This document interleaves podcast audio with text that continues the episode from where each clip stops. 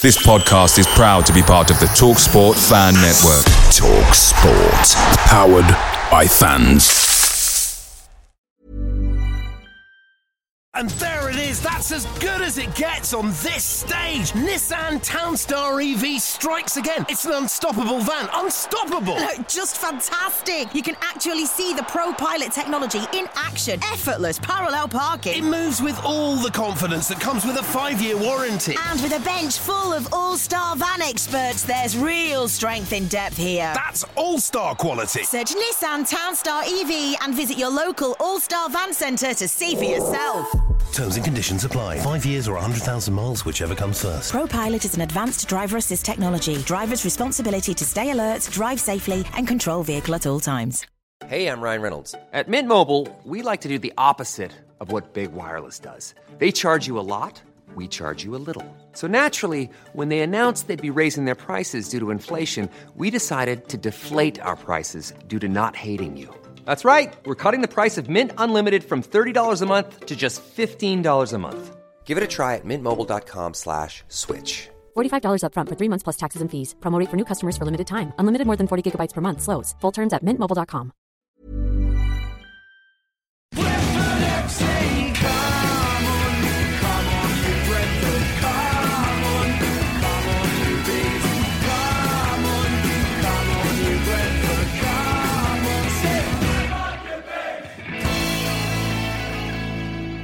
This is part one of a two part live spontaneous Beesotted podcast from the Globe Pub in Brentford.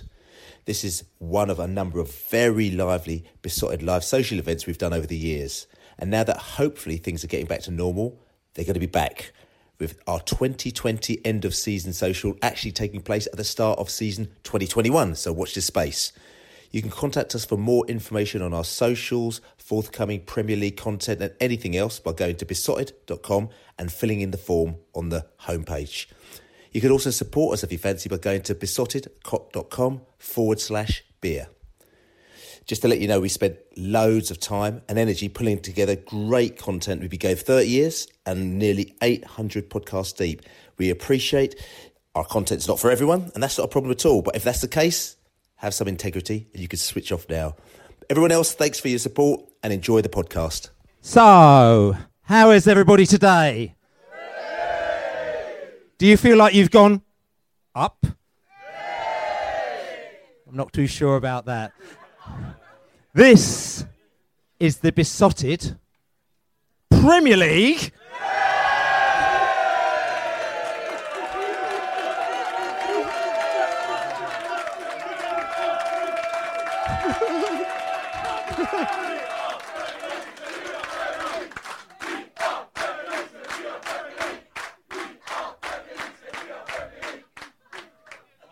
Podcast. I'm Billy Grant, and I'm here with my man Dave Lane. And as you know, we like to do a bit of a social every now and again. And we've been living in a box for the last what, 18 months, absolutely sweating and fretting in the virtual joint and all these places that we keep doing our podcast on, pretending we're in the pub. But you know very much we're sitting in our living rooms or in our bedrooms or wherever. But we had the opportunity to come here and go live in the Globe outside the Globe. and it's very nice too. So listen, we thought today not only we're going to have a live podcast, we're going to bring some very, very special guests to come with us today. And you can ask them as many questions as we like. We'll ask them questions. We'll have a bit of a laugh. It's all going to be very, very relaxed. So I'm sitting here in the Globe with Phil Giles and Rasmus Ankersen, directors of football for Brentford FC. Rousing applause for them. Like I said, this is the first event for two years, and uh, it feels great to be back. It's a sort of different vibe than we normally do. We couldn't have our end of season social, but we'll have that back soon because, as you know, things are getting better. Just want to say just a few things first of all to support us. Really appreciate all the support that people have been giving us. If you want to support us again, it helps us to get speakers, equipment, computers, website hosting, all that lot. Just go to Beesotted.com forward slash beer and you can buy us a beer, as they say. We'll have much more content next season because apparently we're in the Premier League.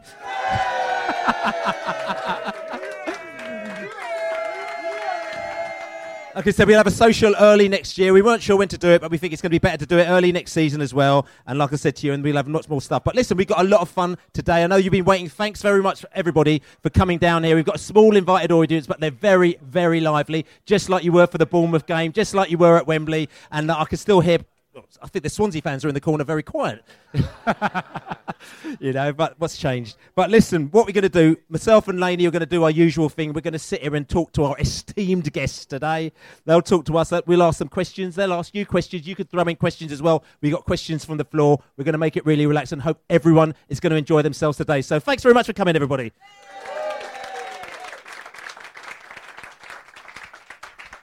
As Billy said, it's absolutely brilliant to see everyone down here. The last time I was here, I wasn't very sober. Um, and uh, fortunately, I went home about one in the morning and I woke up to see photographs of people still down here at five and six in the morning. Allegedly, allegedly. I, uh, yeah, yeah, yeah. I know. They, uh, I, it was photoshopped. Photoshopped. The, the, the timestamp was photoshopped. But what we've got here tonight are two people that are, have been central, pivotal to the club's rise up through the divisions, um, and for us to be where we are. And you know, I think we're all pinching ourselves when we see Brentford Premier League. It, I, I, I, I, I used to think I would love to see it in my lifetime, and I never quite believed that would happen. It's happened. These two people have made that dream come true. So tonight, ask them and let's find out how we're going to build on this. We're not here. We're not here to make up the numbers. We are Brentford, and we're here to stay.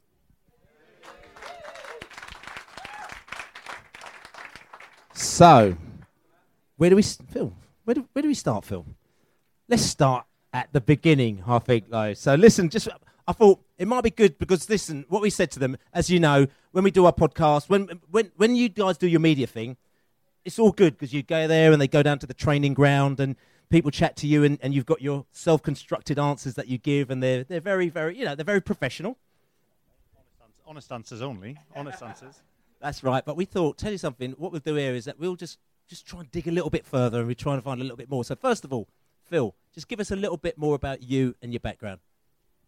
Uh, right, where do I start? Um, how far do you want to go back?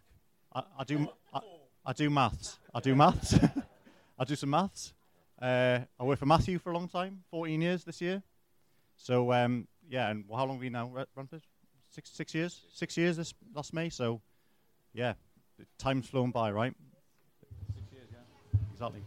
What um, is that enough? Is that enough New, but listen, tell us about Newcastle. Tell us about you know Phil Giles, the old school Phil Giles, not the mathematician, but initially when you grew up, you know, with your family, with your mum and all that. You know, what, what was going down? Yeah, so I was a, like a massive Newcastle fan, and uh, stayed in Newcastle till I was about twenty six.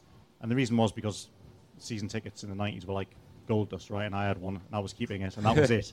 So I stayed at university and did, you know, I'd love to have been good enough to play, wasn't good enough to play. Went to university, did maths, and thought, how can you combine maths and football? And the only way was in betting in those days. You can do it in professional football clubs these days, it turns out. But, mm. uh, but yeah, betting in those days, that's how I got to know Matthew. So, yeah, and here I am. But you used to go to, I mean, you used to actually travel to see Newcastle, didn't you? You seen them in a few cup finals a few yeah. cup semi-finals. Losing at Wembley, we all know how that feels, don't we? Right. I think we've all been there. I've been there too. That's right. I was at the um, the four three, the ninety six four three, famous one. Mm. That was in the away end then. So 17 years old, got on the bus, skipped school. Yeah, so yeah, oh, big part of my life for a long time. Didn't hear about the skip school part, you know. oh yeah, didn't skip school. It's too late for that. They can't come up on that now, can they? Yeah. And you used to um, you used to bury yourself in your room quite a lot, didn't you? Uh, yeah. Where's this going? I was say you used to uh, because you were a very studious young man. Uh, well, uh, eventually, I was. Not always. Not always. I was, I was out playing football and watching football and doing all that stuff. Eventually, I had to be. You know, you've got to knuckle down sometime, haven't you? Yeah. So tell, uh, tell yeah. you something. I've got. I've got. I've got. Just, just have a, just have a little listen to this. Okay. I, I don't know if you recognise this at all. Hi, Philip. It's your mum. I just wanted to say how proud I am of all you've achieved. You worked so hard through school and university and deserve your success at Brentford. I'm looking forward to coming to the community stadium one day soon and watch the Bees play in the Premier League. Congratulations to everyone at Brentford.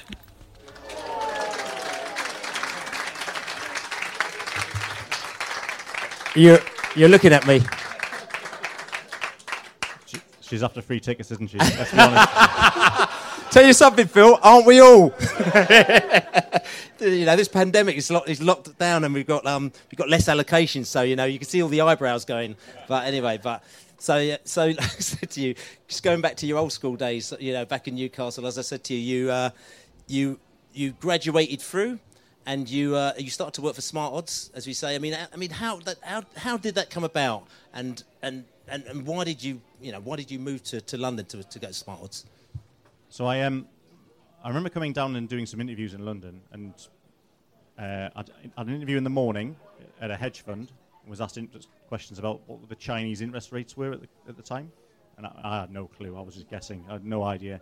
And in the afternoon, uh, going to a company called Spreadex, being asked who's the best player in League Two, and thinking that's for me. That's what I'm going to be doing. So went worked for a company called Spreadex for two years. Was a was a football trader and started to live with a guy called Johnny, who was a professional gambler. So it was pretty much 24 hours of football, uh, watching sport.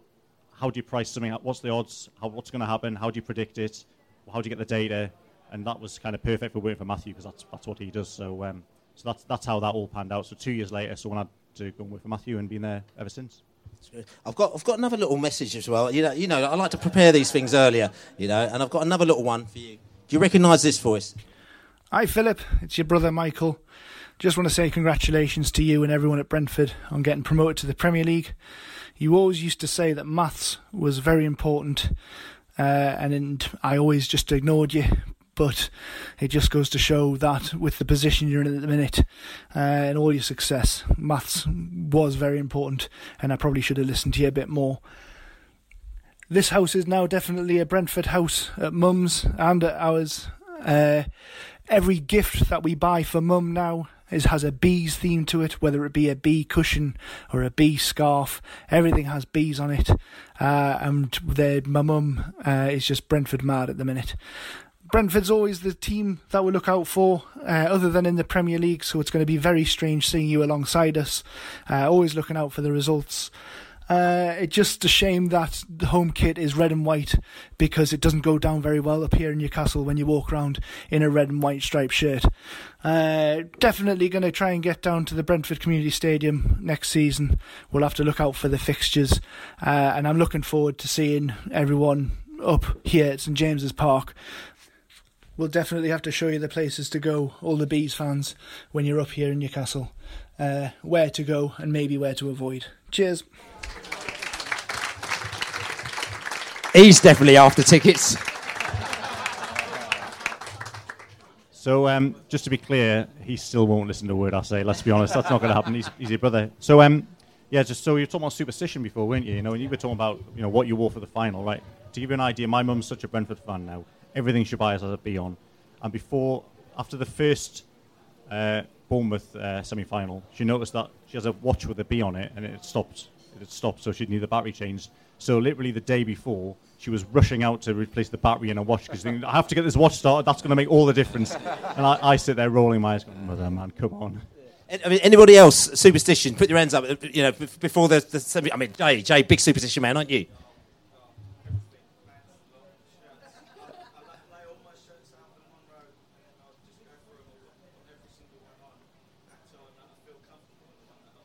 Yeah. That's a different, different shirts thing. Listen, I'm going to flip it round because we've got Rasmus here as well. Now, Rasmus goes back a little bit earlier than Phil. I mean, Phil's Johnny come lately. He's like, you know, he jumped on the bandwagon, didn't he? Like, but Rasmus was there in the early days. He was there in the Division One days. Us lurking around. I actually remember the first time I met you. Do you remember when I met you the first time? It was at the gala dinner. It was at the end of season uh, ball where we actually had got promoted. That's right. Where we got promoted.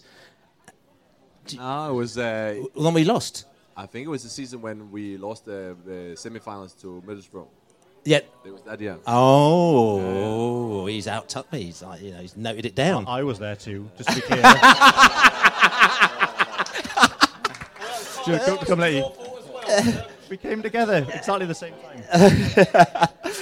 Maybe that was the case, but I was. I remember being introduced to you, and we, and and uh, and you were sort of like I said to you, you were you were there, and I didn't quite know what your role was at the time. You kind of because I tell you, what, it- you, you heard rumors. I, I- remember. You heard rumors.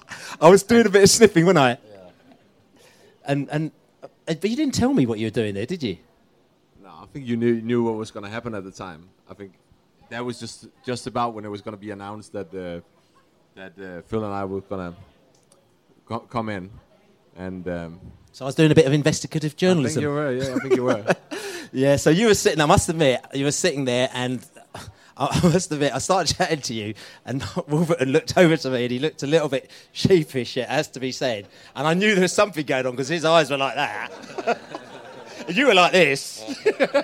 and I thought, I put two and two together and I was thinking there's going to be some sort of coup. It wasn't a coup, but you know, there's going to be some sort of some sort of change going on here. So I didn't say coup, I said change. But what I mean, what was your vision at that time? Because it was very, very early days still. Obviously, you know, I mean, I'm talking about that. I mean, I, I want to go back to beforehand because first of all, your background, like I said to you, I looked into it. Listen, you actually played football. Which Everyone knows. You've actually got a I'm one, of the, I'm one of the only ones who actually in the in the Brentford management team that actually played at a decent level. Yeah. Phil, you got, So, so You ask have- him, you have ask- to agree with that, Phil. Ask him what level it was. well, he played for FC Midtjylland, so yeah, that level. First The First team. Um, I got injured in. Um, Ah. if if that if that hadn't happened, you know, I mean, You would have I been wouldn't the- be sitting here today. I would play the Euros. Okay. so, so you got injured your FCM, okay, but then after that you went to do you know your football coaching badges. And like I said, people know that I'm, I'm not anywhere near this at all, but I've I've seen what it's like when you start to get on the sort of the. I've done a few coaching things, and it is actually really hard. It's, it is hard. I mean, I've done a couple of well, a couple of coaching badge, and it is actually hard. You have to study, you have to do things. The other thing is that you've got to run around and sort of kick a football as well, which is probably the hardest part actually. Um, but you actually got a UEFA license, which is, I mean, that is like properly like PhD level when it comes to coaching. I mean, that's pretty impressive. I think it sounds a bit more sophisticated than it is. you know, Has Roy Keane Uh, got one now? I, I, I think, but the, I think the, t- the, the, the former players can fast track the system somehow, so uh, they don't have to take as many courses as you know So, so you said everyone you, else. so you cheated? A little bit, you know. Well, I didn't, but I think the, top, the, the, the if you played at a high level, you you're allowed to cheat the system. But Phil, Phil's saying that you didn't play at a high level. So No, I was. we, can- we, can, we can talk forever about this, but listen, uh, you, you, you, you should come down and, and, and, and watch the staff game this summer, and you can you can make your own mind up. This- Let, let's be honest, that you've unravelled pretty quickly here, haven't you? This, this, this I'm the top player business didn't last very long, did it? You you'll get a, you'll be a bit surprised about Thomas Frank if you came. You know, Yeah? you'll be yeah. He's- He's, he's got some uh, skills. No, no, no. He, skill, I wouldn't call. He, he, he'll he'll be doing this all the time to the referee. Hey! That was, Oh, he's a- that he's was the watch movement, by the way, that Rasmus just done. Yeah. He's, he, he, he, he's crazy. He's crazy Yeah. on a football pitch. He's a bit like Roy Keane, I would say, actually. Like that, that type of tackles, you know. There's some. Really, uh, really, really. I mean, I was just, I was just wondering. Just, uh, funny that you should mention that because I was just wondering. I mean, where would this sit within? Just, just hold, hold the microphone a minute. Second.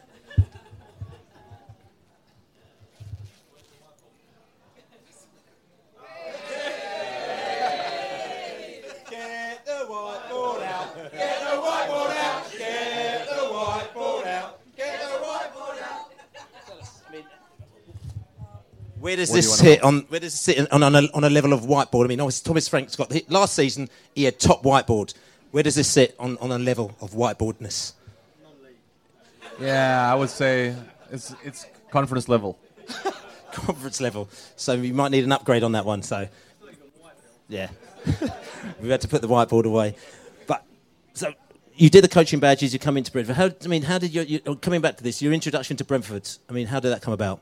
So um, yeah, I um, so I, I wrote a book um, called The Goldmine Effect. That's why I moved to London 12 years ago to get it published here, and um, and I used to do quite a lot of speaking, uh, and and uh, at one point I did a I did a I did a talk at a 50 year old birthday in in Copenhagen, and um, apparently there was someone in the audience there who heard this. She had a cousin um, who studied with Matthew, and these two uh, women got together and they talked, and she said, "Oh, I heard this guy speak about something with recruitment," and the other one said, "Well, I know this guy. He runs a football club. He's really into, you know, improving recruitment and things like that. So why don't we introduce them?" And um, so, so I got this LinkedIn message from her. Her, um, her name was Julie, and um, and she was introducing me to Matthew. And then I went to uh, to Jersey Road to meet him, and um, there was this was like I think there was five games. There was this was the Doncaster season, and uh, and there was like five games to go, and I think Brentford sat third or something at that time, so obviously pushing for promotion. And uh, and I met Matt, and I said to him like, "Wow, so what, do you think you're gonna promote this season? You know, you must be pretty excited about it." Then he just looked at me, then he said, "Well, at the moment there's a 42% chance we promote," uh, and um, and uh, you know I, you know, just made me realize I've, I met someone there who thought like really different about the the game, and and then we started spending some time together. And um, at one point, he he wanted to he wanted to buy another football club, uh, and I introduced him to my my childhood club, Midtjylland in Denmark. They were almost bankrupt at the time, so. Uh, what year was that? That was 2014. 14, yeah. So, so this is the same year that we uh, were in the in the, cha- Yeah, in the no, cha- that first year in the championship. That was, First that- year in the championship. Yeah, yeah, yeah, yeah, yeah. And um, yeah, and then kind of, yeah, I don't know. I, I mean, do you remember what happened? I mean, we we then. nah, but but, Midtjylland- but but I think a lot like quite a few of the things we wanted to do worked in that first season at Midtjylland, and and Matthew wanted to change things at Brentford, and then we had quite a lot of discussion about what was going to happen at. You know, we had quite. I remember we had some meetings in Smart Odds, and you know, people looked around the room and said, "Who's gonna Who's gonna lead this?" And then no one put their hand up, and then they looked to Phil and myself and said, "Why don't you guys do it?" And um, and here we are. It's interesting. I'm going to say this because uh, the point is that 2014, which is the year that we went up to championship, we were riding high. You know, uh, Warburton, you know, took us up from the Division One to championship. We were riding high that season. But interestingly, because Matt took over um, Midtjylland in that same year, and things seemed to accelerate a lot faster with Midtjylland than it did at Brentford. And I know that there was a lot of, you know, uh, again, we don't have to say names of people, but there's a lot of issues in trying to make that transition from Brentford compared to Midtjylland. And it seemed to take a lot longer for things to happen here than it did over there. Because within a couple of years, they won the league, if I remember rightly. Why do you think that was? Um, I don't know. I mean, it, it. I think promoting to the Premier League is a lot harder than winning the championship uh, in Denmark. I would say so. It, it, it was it was. You know, I don't think you. I think I think Brentford did pretty well at the time, and sometimes when you have success, it's uh, it's it's harder to change. Whereas Midtjylland, like, were really struggling at the time. You know, people were really they, they, they had to change to to to you know to to keep up with the better teams. So uh, there was maybe more more more an openness to some of the ideas. I don't know. I mean, they but it you know some of the, some of the the ideas have actually have definitely worked worked well there, and I think that other things have not worked so well there that we that worked well here. So I wouldn't say it's been it was it was a lot more successful, but I think it plays into it that that Midtjylland was in a different situation, a lot less successful than than Brentford was at the time, and that made it made it more difficult to change things here. Yeah, so sometime early in uh, early 2015, me and him got into a room and sort of had to try and work out what on earth we were going to do because we were kind of chucked together and went, right, what are we going to do? We had to make up even a job title. We came up with our job title, right? I mean, there was nothing, no, no starting point, and we couldn't get down the training ground because we weren't officially employed by the club. So we had to kind of work out how what to do with from the outside, and that was pretty tricky. We didn't have a recruitment team. The only really person that we had who we sort of had on the inside at the training ground, who we trusted and who we got under our wing quite quickly, was uh, Rob Rowan. So, so we had to try and plan a, a you know, who's the new manager going to be, who are we going to recruit, what's the style of play, and that was very difficult when you're sitting on the outside, and then you have to go in and hope that what you've done works from day one, and it didn't. So then we were behind the curve a little bit already, and um, obviously then Lee Carsley helped us out, but then obviously getting Dean Smith in gave us that stability to then start to do some of the things that have unfolded over the last five years or so.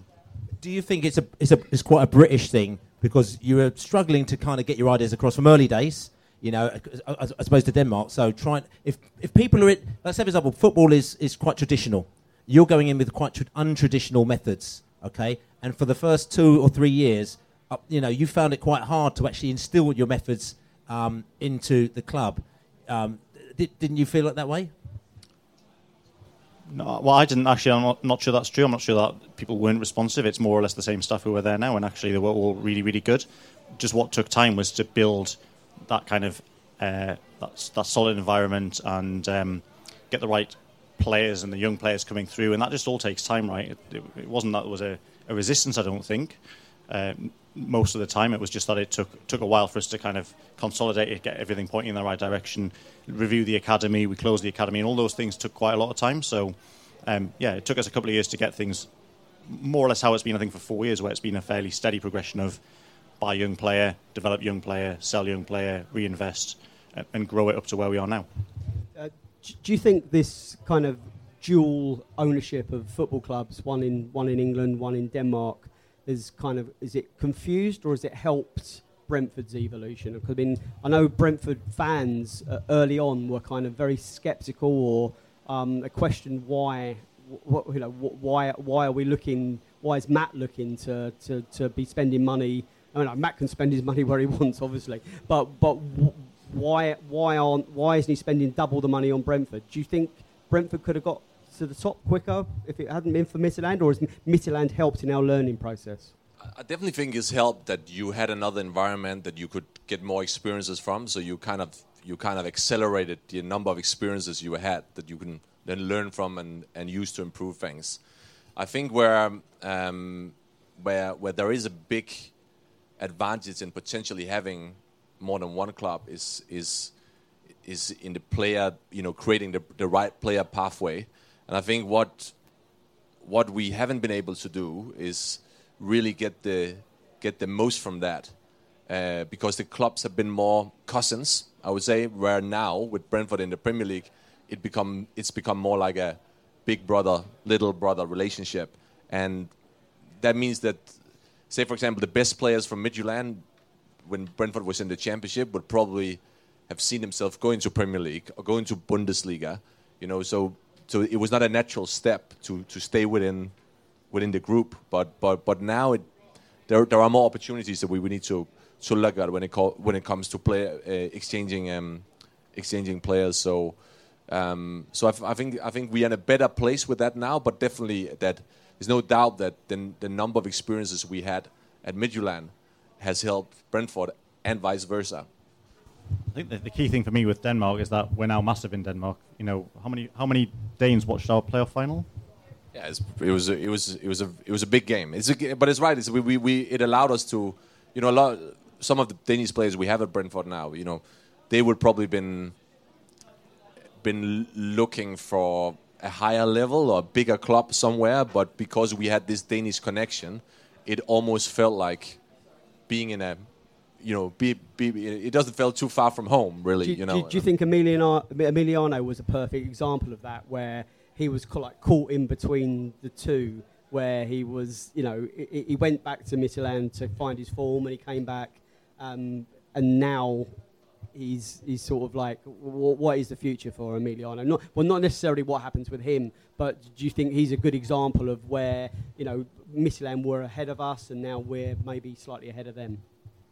No, I'm not sure. I think both Emiliano, but also Christian Nørgaard and Mathias Jensen are, are good examples of players that probably had options to go to bigger clubs, but also chose to come to Brentford for other reasons than just the money or the size of the club.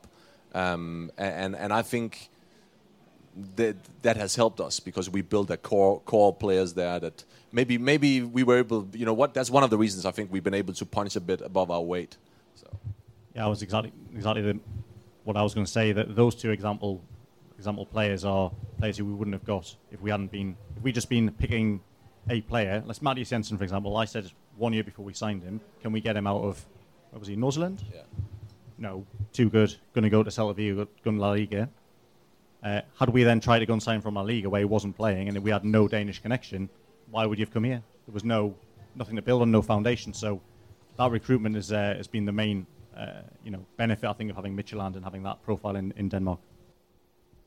So, I mean, you're talking about now, you know, big brother, um, little brother. So, different relationship. So. I know what's coming next. Rasmus, Frank Onyeka. So, what's going on? Did good player, good player. He's a where, where, where did you where did you hear about him? I heard, I heard he's a good player that plays for FCM who, who wants to play in the Premier League. And what team would he? He wants to play in the Premier League.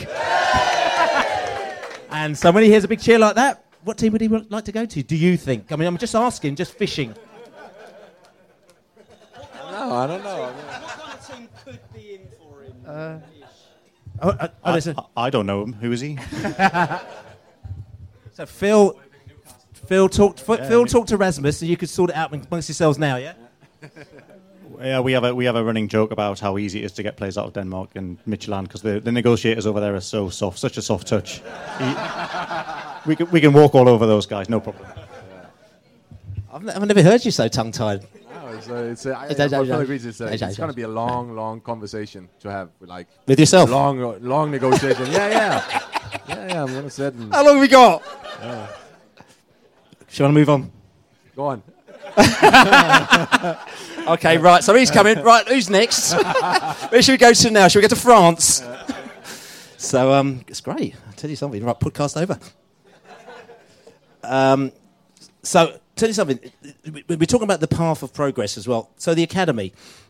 Again, we're not going to go to the history of academy because obviously the one thing is that Matthew loved he like literally he loved the academy, and and I feel you know can, can contest that as well. He was so proud before we'd opened the academy because he loves developing young players. He wanted to put money into it. He got the dome in Oxbridge. All these things he put money into it, and it wasn't quite going to you know to, to, to plan as probably as, as he'd like, but he'd still like to keep it on. I know that for a fact, and it kind of got to a stage where I suppose there was a you know between us we had to look at you know, we're looking at Premier League and you're putting money in a certain place and you had to sort of prioritise. Now, I know that this is where you, you came in and you kind of had a look around and made a, a little, you know, not advice, but you were looking at where we could go next. And this is where the BT model came in. Do you want to talk us through that? Yeah, we we. I think it was uh, at the end of the day, it was a business decision really because we were spending quite a lot of money on an academy. And why do you have an academy? You you you you have it because you want to produce first team players. We didn't produce many minutes for the first team, none at all actually. And uh, you want to you want to be able to you know make it a profit center in the sense you want to put them into the first team, sell them on. That's the business model at Brentford and we were not doing any of those things. So we had to we have to review it. And really, the problem was that um, uh, whenever we had like a, a player that we thought, all right, he's got a real chance to go to the first team. He, he, he became 17, you know, basically a free player, had to sign his first professional contract.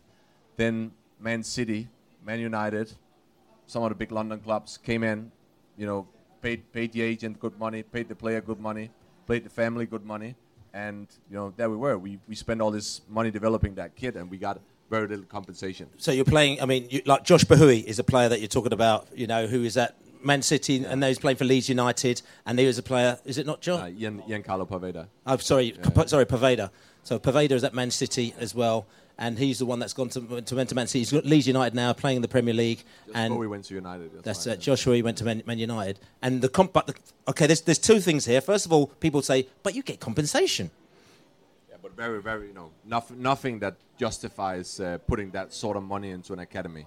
So, you know, I mean, the, we we thought long and hard about what what our model, what was the right model for us. Should we go to become a Category Four academy? Should we upgrade and become a Category One academy? But we just felt there was a model where we could be different than anyone else, uh, which was the B team. You know, where we would take 17-year-old players. You know, a lot of them like rejects from from other bigger academies. But also, I think we had a good story to tell to go to, you know, small and medium-sized country in Europe and take the likes of Mads Bech, for example, Jan Zamburek. They were top players in their their countries, and they thought Brentford was a great pathway to playing ultimately in the Premier League. You know, but uh, In, but interesting, and, and, I'm, and I'm sort of playing slightly devil's advocate here because I speak to like, a lot of coaches, a lot of academy people as well, and you know, every time I sort of say Brentford, you know, they it gets quite quite sort of um, sticky because they just can't believe that Brentford have closed down the academy, even though I try and just explain and I look at both sides and I try and explain the reasons why. So some of them will turn around and they'll say, well, have a look at, and then they'll talk about, say, for example, there's a player that plays for Crystal Palace, the defender plays for Crystal Palace. He, he came out of Brentford Academy, he's playing Premier League now. If Brentford had stuck with him, he would have been playing, you know, with them. What, what's your, you know, what's your answer to that? So when we did it, I remember saying to Matthew, there will be players in this academy who will go and play at a very good level, and and that'll that'll bite us, you know, and that'll be a story to say, which which wasn't really the well, that shouldn't be an impact, uh, you know, at that point that shouldn't be part of the decision making. The key the key thing for me was when we looked at it, and and I, th- I think my background not in football helps because I wasn't in- indoctrinated in it, uh, and perhaps yours as well a little bit. Was if I'm advising Matthew where to spend his next million, it isn't in developing an 8, 9, 10, or 11 year old player who may or may not go on to something and most likely won't. It's probably in spending that million on player who's much closer to the first team and, you know, kind of uh, putting all resource around that and focusing on that being excellent uh, rather than spreading it out thinly across many, many different age groups. So that, that for me was a key thing. And, and actually, it was, um, you know, mentioned him before. Lee Carsley actually had a, had a role in that because it was him who said to us, what, you know, why have you ever thought about running a Cat 4 academy instead of Cat 2? Do you need all these age groups because Cat 4 is only from 16 and up? And it was from that point we looked at it and went, actually, maybe, maybe that's a good idea, but maybe the games program at Cat 4 isn't, uh, isn't, isn't strong enough. Can we do our own games program? Do we really want to play the Cat 4 games? And that was the, the kernel of the, of, the, of the idea. So um, the other thing to mention is that, um, I don't know how many people know, but two or three years before that, Matthew invested in uh, Youth Development European League, uh, which Mark Warburton actually was running for him a few years before he was at Brentford. Uh, can't remember what the name was. Next, next gen, next gen series, and then UEFA came along and just basically did did their own thing, and that was it. And it was a, it was never going to survive after that. So we had this experience anyway, sort of in, in the group of organising games against the, the best teams, and we felt we could do that. So, so really, it was when that idea came along, we sat down and sort of thrashed it out again. We sat in a room and uh, and put that plan together. The, the B team was a bit of a pun on uh, on bees, so that was the. And, but also we, we looked at the other way, the way that the European clubs, the big European clubs, had B teams in the lower league. They were bringing a lot of players through because they're playing a better standard of football. We felt we could deliver something similar, even if we couldn't join League Two or the conference or whatever. Um, and yeah, so that was that was the. So we we basically wrote it on the back of a piece of uh, paper. Uh, the whole structured the whole idea. Went and showed Matthew and went, "You like this?" You went, in, a, in classic Matthew fashion, went, yeah, cool, cool, crack on. And uh, and we and we said Rob, because Rob, Rob at the time was looking for a bit more of a defined role within the club. He was sort of floating a little bit, and we just said, there you go, crack on. And he was part of that process of the decision making, and then we just left him to it, right? And he then delivered what what then became came to be. Now, um, Brentford have been promoted to the uh, Prem- Premier League. Is it the Premier League? Premier League. Is, is there any commitment to kind of reinstate an academy system? Do, do we have to do that, or is that not not something we have to do? Uh, we don't have to. Uh, so n- next week or week after, is it next week? We're going down the Premier League, Raz and I, to meet Neil Saunders, who's head of youth down there, and uh, and just have a really good conversation and uh, hopefully a good two-way conversation about uh, why we why we made this decision, which I've already explained why why we did it, what the Premier League can offer us in terms of E Triple P, what the what they see as the future. So um, so you can't rule anything in and out. You know, at some point it might be might be wise for us to, especially with Brexit and making young players harder to bring into the country. Maybe it would be the right thing to sort of tweak the strategy again. Maybe So, so, so there is f- still freedom within the Premier League that Brentford are able to operate the way that we want to, without being dictated to. Yeah, exactly. Well, I, I believe so. So uh, uh, maybe they'll tell us not. I don't know. But uh, I, I, I, from my understanding of the, uh, you know, having dealt with the Premier League over the last ten days or so, they seem very, very collaborative and open-minded. And, and I said Premier League, and I got absolutely now.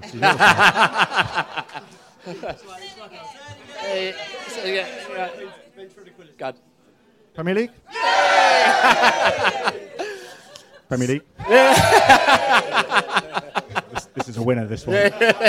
Tell you something. It's taken you long enough to get there, though. Just, just to be, just yeah, but just to be clear, ten days after we got promoted, that's why we're here, right? If we get relegated, you won't see us. Yeah. won't see us. Yeah, well, I'm coming on to that actually. I tell you what, if, if we go So- down, I'll do I'll do GPG then. uh, Yeah, that's right. Ooh.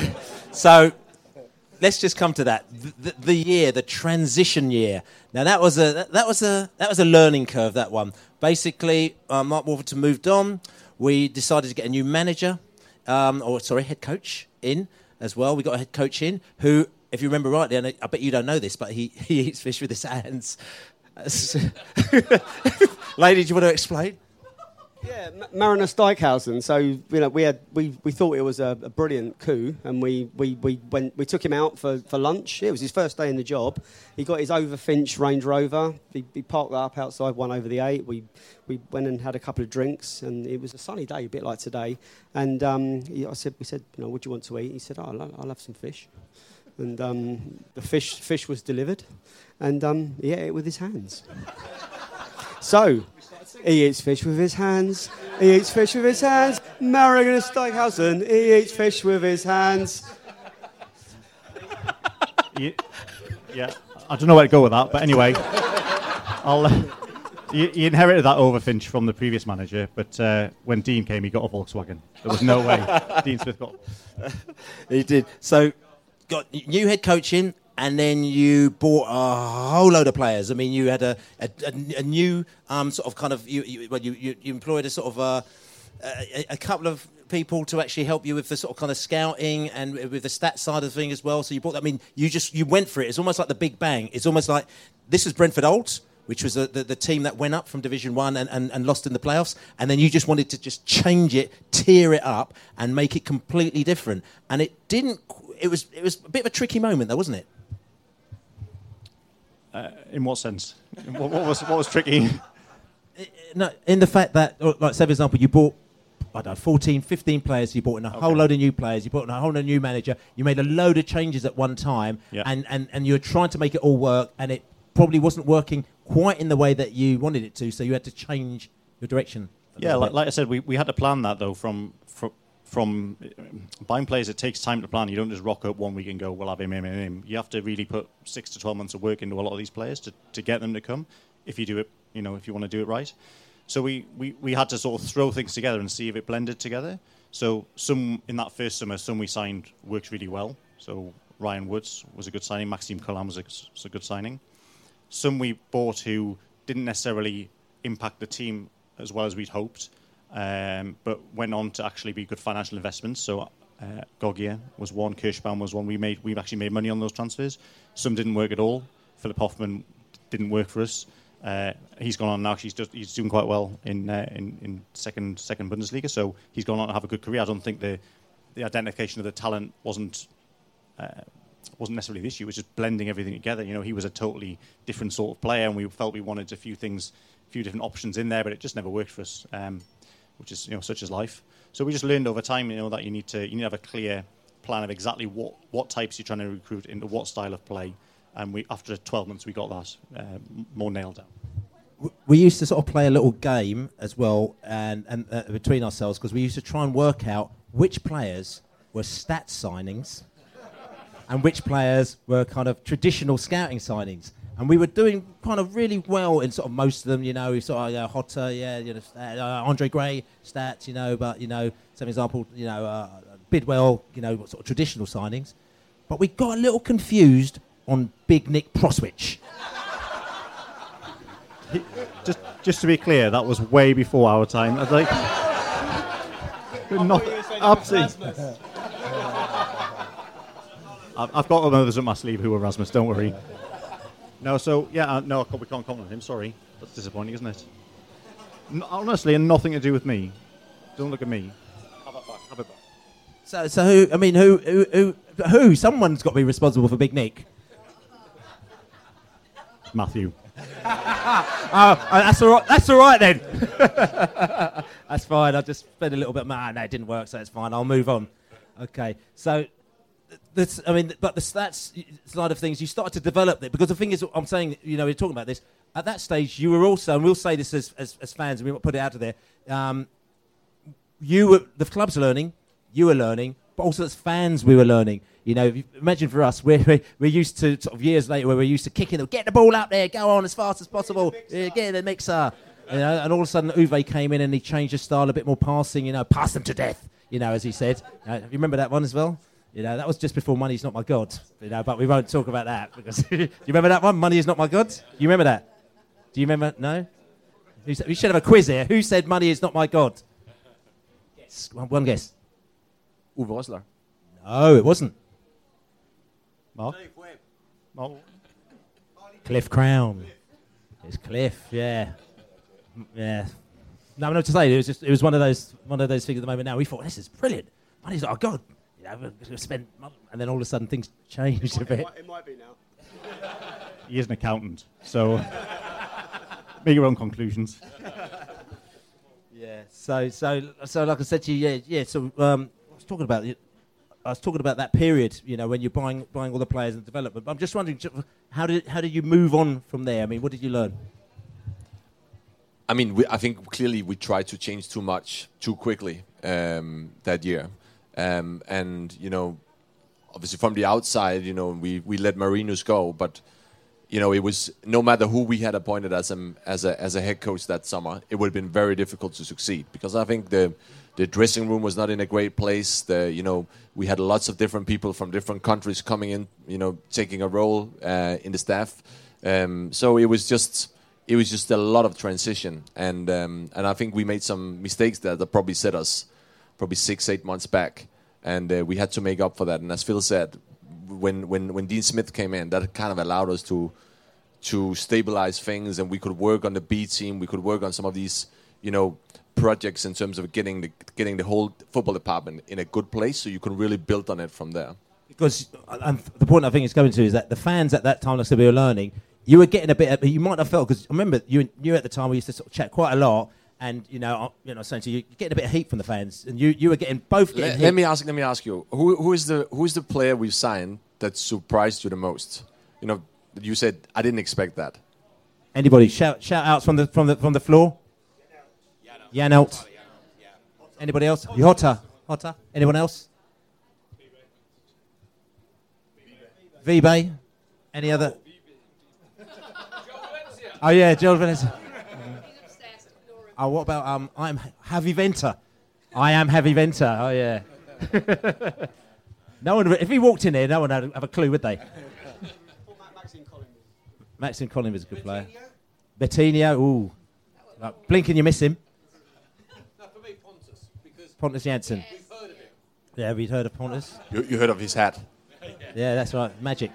Anybody else? Yeah, no. There's a there's a lot of calls for Yanel because he's uh, okay. We're flipping forward now, but we asked.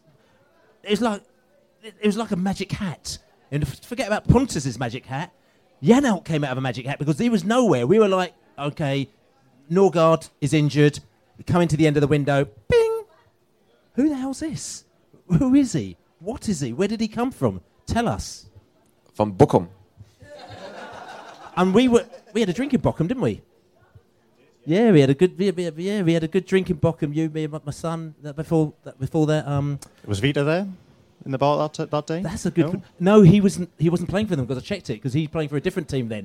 You know what I'm saying? But he came from that team Bochum, which we had a, a, a little, little drink at the bar in, in pre-season tour um, about a few seasons ago. But the fact is, uh, and I know you do your scouting, but this this was just properly random because the fact is that he's turned out to be brilliant. But how do you how do you do it, and how do you know that he's going to be right? You don't. you don't know he's going to be brilliant or right. They can, you can buy a player and he can be brilliant, and you can buy a player and it doesn't work out. I think what you're trying to do is be right more, more, more often than not, if you can be. So with him, um, you know, we saw Thomas in particular saw him as a, an out and out sitting holding midfielder, and we had Christian Norgard at the time. So the question is, well, is he going to play? Not sure. Then we thought, well, we got Bidstrup coming in the B team. We had high hopes for him, and I think he started to, you know, once he's got over his injury problem, started to show a little bit about what he's about. So it was a fairly late in the day. We talked about him a lot back and forward about are we're going to do we're not going to do it. You obviously weigh in, into that equation the the price, which was which was a very good very good price as well. The scouts were very very strong on it. So our scouts were like, we think he's going to be a top player. So they, they had they had a quite a strong view on it. So you put all of that in, in, in the mix, and you, you eventually go right. We're gonna we're gonna go and do it, um, and you never know how things are going to play out. So we can't sit here and say, yeah, we knew we'd do that. But I think the, the, the good thing for him, the, the bit of uh, serendipity for him, was he when he came in, Christian got injured almost straight away, which was not great for us, but great for him. So he went straight in. Did you arrange that? You know, well, yeah, we, we don't. um, so yeah, so so that, and then you play minutes, right? I mean, there could have been another scenario where he comes in, Christian plays every minute, he doesn't play for three months, and then he maybe, you know, maybe, lo- you know, he loses maybe deconditions a little bit, and maybe he's uh, maybe he's saying maybe I need to go on loan. You know, there's all sorts of things can happen that that affect the the the way a signing certain signing turns out. Yeah, one, one thing that's I, I always find is interesting with the transfer window is that obviously when it, when the transfer window is closed, you have the players you have, and it looks like all right, you signed this player that was always the plan. But you know, there's no there's a lot of randomness in these transfer windows, and you know, we we, we obviously had like Ivan Toney, for example, uh, on on the list for a long time. We we tried to sign him in January, couldn't get him, was too expensive. Uh, then we tried again, you know, couldn't get him. He wanted to go to the Premier League. Uh, you know, then we were. He is in the Premier League. So- well, so uh, but we- but we were looking at other options, and we were like really close to a couple of other options, and it was just like small small things that meant that we didn't sign those players, and then you know if we if we succeeded with that, uh, we wouldn't have gone for Ivan, and then you know suddenly out of the blue that op- option came up again, and uh, the timing was right, and we, we we signed him. So yeah, it's it's not always planned. I mean, one thing is to having players on the radar. Uh, another thing is to get the deals done. It can be very very difficult. Uh, and another thing is also just the, the randomness in the transfer window, and you know sometimes it's just a coincidence who you end up with. You know, of, of the guys that is on the list. How much has COVID and Brexit affected uh, your your recruitment and the way you kind of uh, approach a, a potential new rookie? You know, I, I guess the the fact that Brentford have proved that we're a, a brilliant stepping stone for anyone that wants to come into the UK and, and, and wants to better themselves and maybe use Brentford as a way of getting to the Premier League. Although we're there now, so they. But, but what what kind of obstacles have been put in place over the last year or so? I mean, not not not a lot really, because we never we never done a lot of live scouting. We did, we never had like a, a group of scouts traveling around Europe watching games. Um, we've we've we've we've done a lot of video scouting. We fa- maybe think that the cost that comes with having a lot of live scouts is probably not worth you know the extra bits you get from from watching the watching the players live. So uh, I don't think it's affected us much. To your question about you know Brentford as a stepping stone, I think where this really changed was the season before last when uh, we um, when we when we bought Pontus Jansson, we um, we kept some of our top players. We refused some big bids. You know that's where in the uh, especially in the minds of the players that probably if you asked some of these guys they would say that's that's where it's changed for them that this is where they felt oh now, now- Brentford is no longer just a, a stepping stone to the next level now Brentford could actually be my end destination you know they, they are serious about this they want to make a real promotion push now I'm just, and, and that's great. I'm, I'm, I'm- I'm just coming back to this point of uh, that season. Like I said to you, it's a transition season. Were you feeling? Did you feel the heat from the fan? I'm just interested to know. Which season? The 2015 when we got the new players in and things. Quite, did you? Because at that stage, you know, we'd just gone up. Mark Warburton had just left. Got a new manager in. Hadn't quite worked. Got a load of players in. A lot of people were a little bit like, kind of like, you know, you know, oh, they're right. And there was there was a- heat from certain areas of the fans. And I'm just wondering, did you feel that? Because you'd only just started as well. And in your head, were you thinking, hold a second, are we doing the right thing? We're under pressure here. The fans are on us as well. We're doing the right thing. I know we've got this player and he's not wo- working. Was it a bit scary? Ooh. It's a scary film. Uh, I didn't. I didn't really notice it so much. I'm not on like Twitter and like a lot of social media platforms. He is though. He got a right good of abuse. Most of it from Matthew, actually. I think. but no, no, not really. I mean, like you just got to trust to what you're doing. I think. Um, like Roslyn said, we kind of knew we'd made some mistakes, and but because we made them, we kind of also knew how, how to undo them as well a little bit. So So yeah, no, I think I, th- I think you probably see a lot more of that than we do. To be honest with you, from where we are. because uh, and but, uh, you're on social media, so you must have felt it a little bit more. Because, and also the other thing is that because you were quite um. You, it seems to me, and tell me if right, the, the roles are sort of split where even though you're both directors of football, you quite UK and, and Rasmus does quite European, you know, even though you might split the roles, but it's like that. So you were seen quite a lot when you're doing the sort of the deal in the UK and you'd be doing a bit of media and you'd be up face for the France, whereas you're probably a little bit more behind the scenes, a little bit. And, and there's also a little stage where I'll be honest with you. People are sort of saying, "What, what, what is Rasmus's role?" Not that they're disrespecting you, but there's like, "What is your role?" And then, and then you. Yeah. oh yes, some were actually. Yeah.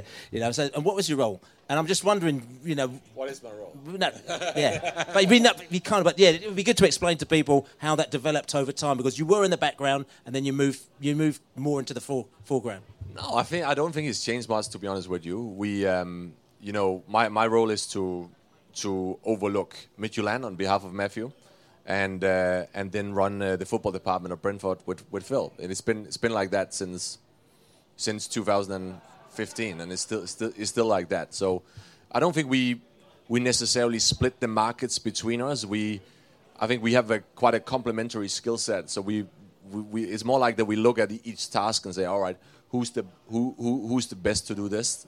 Um, so no, I don't think I don't think it's. Um, I- I'm not sure I agree with the perception that it has it ha- it has changed. It's been been been been the same all the way through. And, and the heat thing, I just wondered.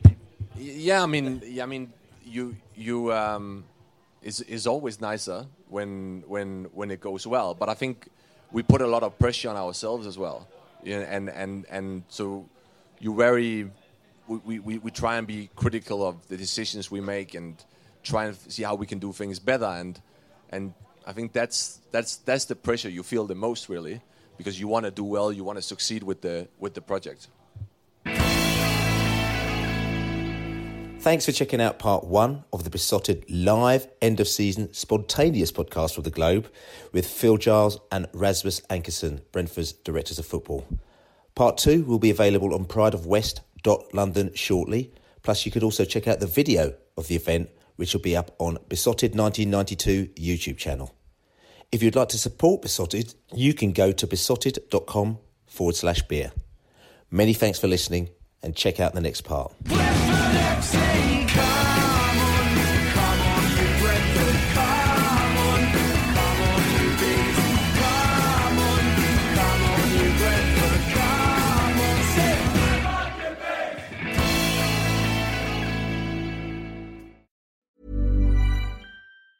And there it is. That's as good as it gets on this stage. Nissan Townstar EV strikes again. It's an unstoppable van. Unstoppable. Look, just fantastic. You can actually see the Pro Pilot technology in action. Effortless parallel parking. It moves with all the confidence that comes with a five-year warranty. And with a bench full of all star van experts, there's real strength in depth here. That's all-star quality. Search Nissan Townstar EV and visit your local All Star Van Centre to see for yourself.